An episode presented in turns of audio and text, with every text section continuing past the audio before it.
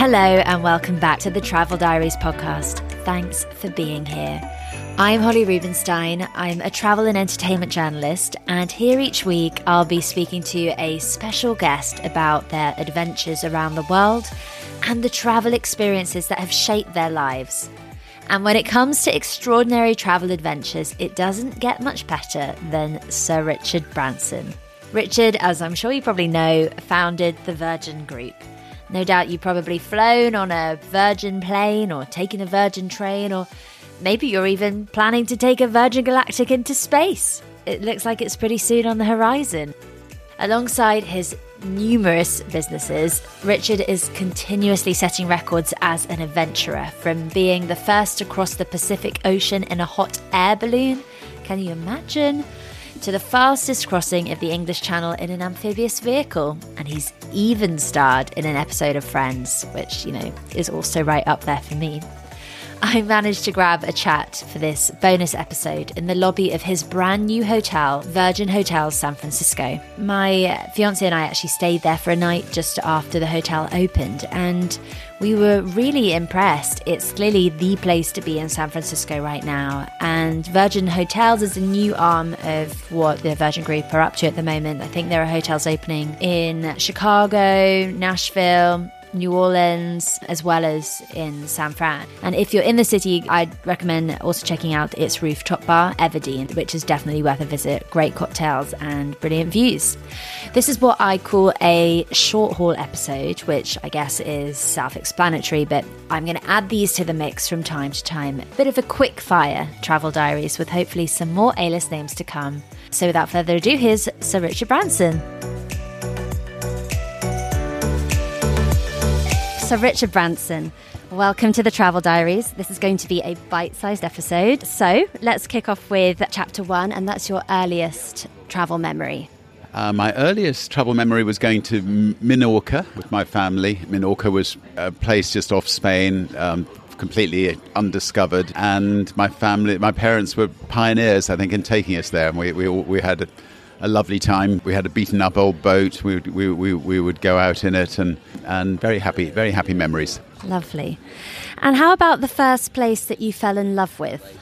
The first place I truly fell in love with, I was um, 27 years old. I was trying to persuade a lovely young lady to come and live with me. And somebody asked if we'd name Virgin after the Virgin Islands. And um, uh, and we hadn't. I didn't even know they'd existed. But we any, anyway, I managed to persuade her to come with me for the weekend, and we went looking for an island. Just just uh, had no money to buy an island, but we just thought we, you know we, we, it would be fun to do. And this estate agent laid on a helicopter, and um, and we came across this beautiful, beautiful island called Necker Island, mm-hmm. um, with these pristine, clear water all around it, beautiful reefs. So I looked at her and I thought yeah, she could be the mum, mum of my kids, and um, and and um, looked at the island, thought this is where we can live, and um, yeah, it was love, love all round anyway. Oh, that's so beautiful. Chapter three is the trip where you learnt the most about yourself. What would that be? Well, I've done some foolish things in my life, uh, like trying to break the break the record for the fastest boat across the Atlantic, and sinking, and then trying again, and then trying to fly across oceans and be the first to do so in, in hot air balloons. And I suspect um, a Pacific crossing that uh, we embarked on taking off from uh, south of Japan, uh, aiming for Los Angeles, um, definitely gave me a lot of time for reflection. Um, we lost half our fuel tank about half our fuel about um, an hour into the journey from an electrical fault, um, and on paper, anyway, we had no chance of surviving. And so, for about 50 hours, um, you know, we were facing certain death. And yeah, that gives you time to reflect about things, but also, yeah, not to sort of curl up on the floor, but to fight to see whether there's you know anything you can do to survive. And I got right into the core of the jet stream. We needed to go about 180 miles an hour in a balloon to, to survive. The fastest the balloon had ever been was about 80 miles an hour. And I, you know, I mean, just couldn't believe it, but the speedometer went 80, 90, 100, you know, 130, 160, 200, 210, 220. Anyway, somebody just sort of took, took the balloon and just you know pushed us pushed us across the Pacific and you know, we missed LA by two and a half thousand miles. We ended up in the Arctic, um, but we had we were the first to cross the Pacific in a in a, in a hot air balloon, and um, uh, whatever force helped us across. I've worked very hard now with lots of not for profits to say thank you very much, including actually, yeah, because helicopters uh, have rescued me quite a number of times, sponsoring London's ambulance helicopter service for many years and because without helicopters, wouldn't be here today. Fantastic. Well, chapter four is your all-time favourite destination. Well, we've covered Necker, and we're lucky. We live in our home is, I suspect, my favourite destination, but. Um, but Africa, I ab- absolutely love and love the African people. I love the African wildlife. You know, we have created our own little place called Ulusaba, um, in South Africa and Mahali Mzuri, and Kenya, where, where the migration takes place. Love love going and spending time and visiting those places. Mm-hmm. Um, you know, we've got wild dogs, and we've got um, pa- yeah, painted wolves, another name for them. But um, the best sightings of leopards, and yeah, the people are just so so real. You know, yesterday I was in Ethiopia and yesterday. Yes. Wow. I went, and, and, then to New Orleans and now here. And I went out to the yeah see the refugee camps there and um, uh, just wonderful, resilient, beautiful people. Mm-hmm. How about your hidden gem, somewhere that people might not know about that you think is undiscovered? Again, I'm a little biased, but I mean, up in the Atlas Mountains outside Morocco, um, outside Marrakesh, it's um, uh, just so beautiful up there. Uh, Mount Toubkal is a lo- lovely mountain to climb, which which we did last year, the second largest, highest mountain in Africa. And we just happen to have a, a little place called the Kasbah Tamadot, um, uh, which with, which is run by the Berber community. The Berber community are just you know gentle, gentle, wonderful people, and um, you know I've been there six times in the last twelve months, so uh, you know really love it. One of the favourite properties I've ever been to. You've been there? Uh, yes, I was there in November and I had the most magical time. And as you say, the staff there are just so wonderful. How about the place that you'd never go back to? A lot of uh, I've, I've, been to a lot of hotels over over the years, and um, wonder you know it's just ghast, ghastly the whole the whole the way you're treated in so many hotels. And they just don't seem to know how to get anything right, and um, uh, so I've got, I'm sure I'm not going to mention the names, but I've got a mm. long list of hotels I'd never go back to. Um, um, do you know? I don't think there's any place in the world I'd never go back to. I mean, I, every place has has its magic if you if you um, search for it, mm. and you know, and a place is simply people, and you know, people are are special in, in you know pretty well all you know you'll find special, special people in all parts of the world. So I don't think there's anywhere that I would say I'll, I'll, I'll never go back to that. Mm-hmm.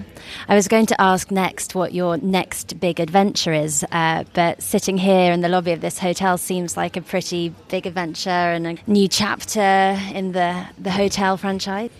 Yeah, I think the team have created these beautiful hotels with Virgin Hotels in Chicago now here, and then we've got New York, New Orleans, uh, Nashville, Dallas, um, all opening over the next few months. And I'm proud of, very proud of um, what what the, the job they've done. The good thing for Virgin is that you know people come here, they enjoy the experience, then and they find out that we're launching Virgin Voyages later this year. Mm. Um, you know they're likely to go and try out Virgin Voyages. If they have a good experience on Virgin Voyages, they can they can upgrade and go to space with us with Virgin Galactic. So we're lucky. We've got a lot of lot of exciting things happening over the next few months definitely.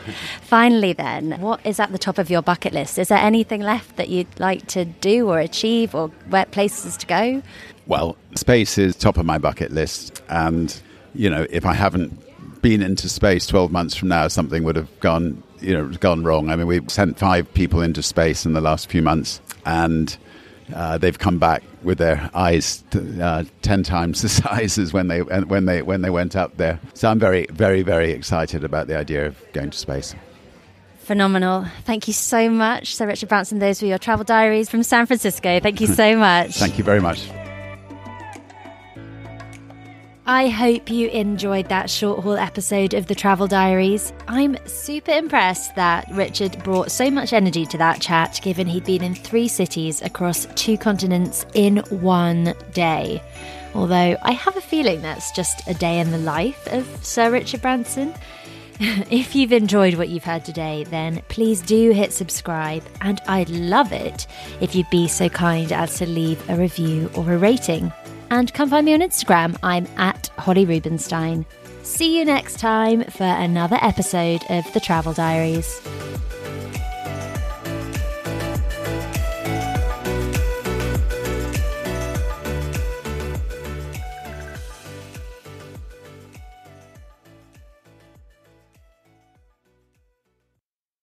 Today's episode is supported by Airbnb. It has been a long old winter here in the UK, and in between podcast seasons, I'm going to take a little bit of downtime to seek out some warmth. I'm jetting off to the Greek island of Mykonos, visiting some places that have been on my bucket list, and while I'm hopefully soaking up some Mediterranean sun, my home will be hosting guests from all over the world thanks to Airbnb. It's the perfect way to make your travels even more rewarding. Instead of letting your home sit empty while you're off exploring new destinations, why not turn it into a cozy retreat for fellow travelers just like I do. Whether you choose to rent out your entire space or just a spare room, it's up to you. I list my spare bedroom, and it's been a fantastic experience, both financially rewarding and a great way to connect with new people. So if you're planning your own summer getaway or any trip for that matter, consider putting your home on Airbnb. It's a fantastic way to earn extra income that can go towards your travel expenses, souvenirs, or even that special treat you've been eyeing. Your home might be worth more than you think. Find out how much at airbnb.co.uk forward slash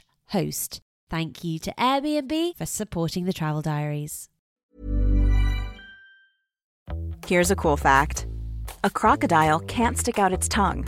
Another cool fact you can get short term health insurance for a month or just under a year in some states. United Healthcare short term insurance plans are designed for people who are between jobs, coming off their parents' plan, or turning a side hustle into a full time gig. Underwritten by Golden Rule Insurance Company, they offer flexible, budget friendly coverage with access to a nationwide network of doctors and hospitals. Get more cool facts about United Healthcare short term plans at uh1.com.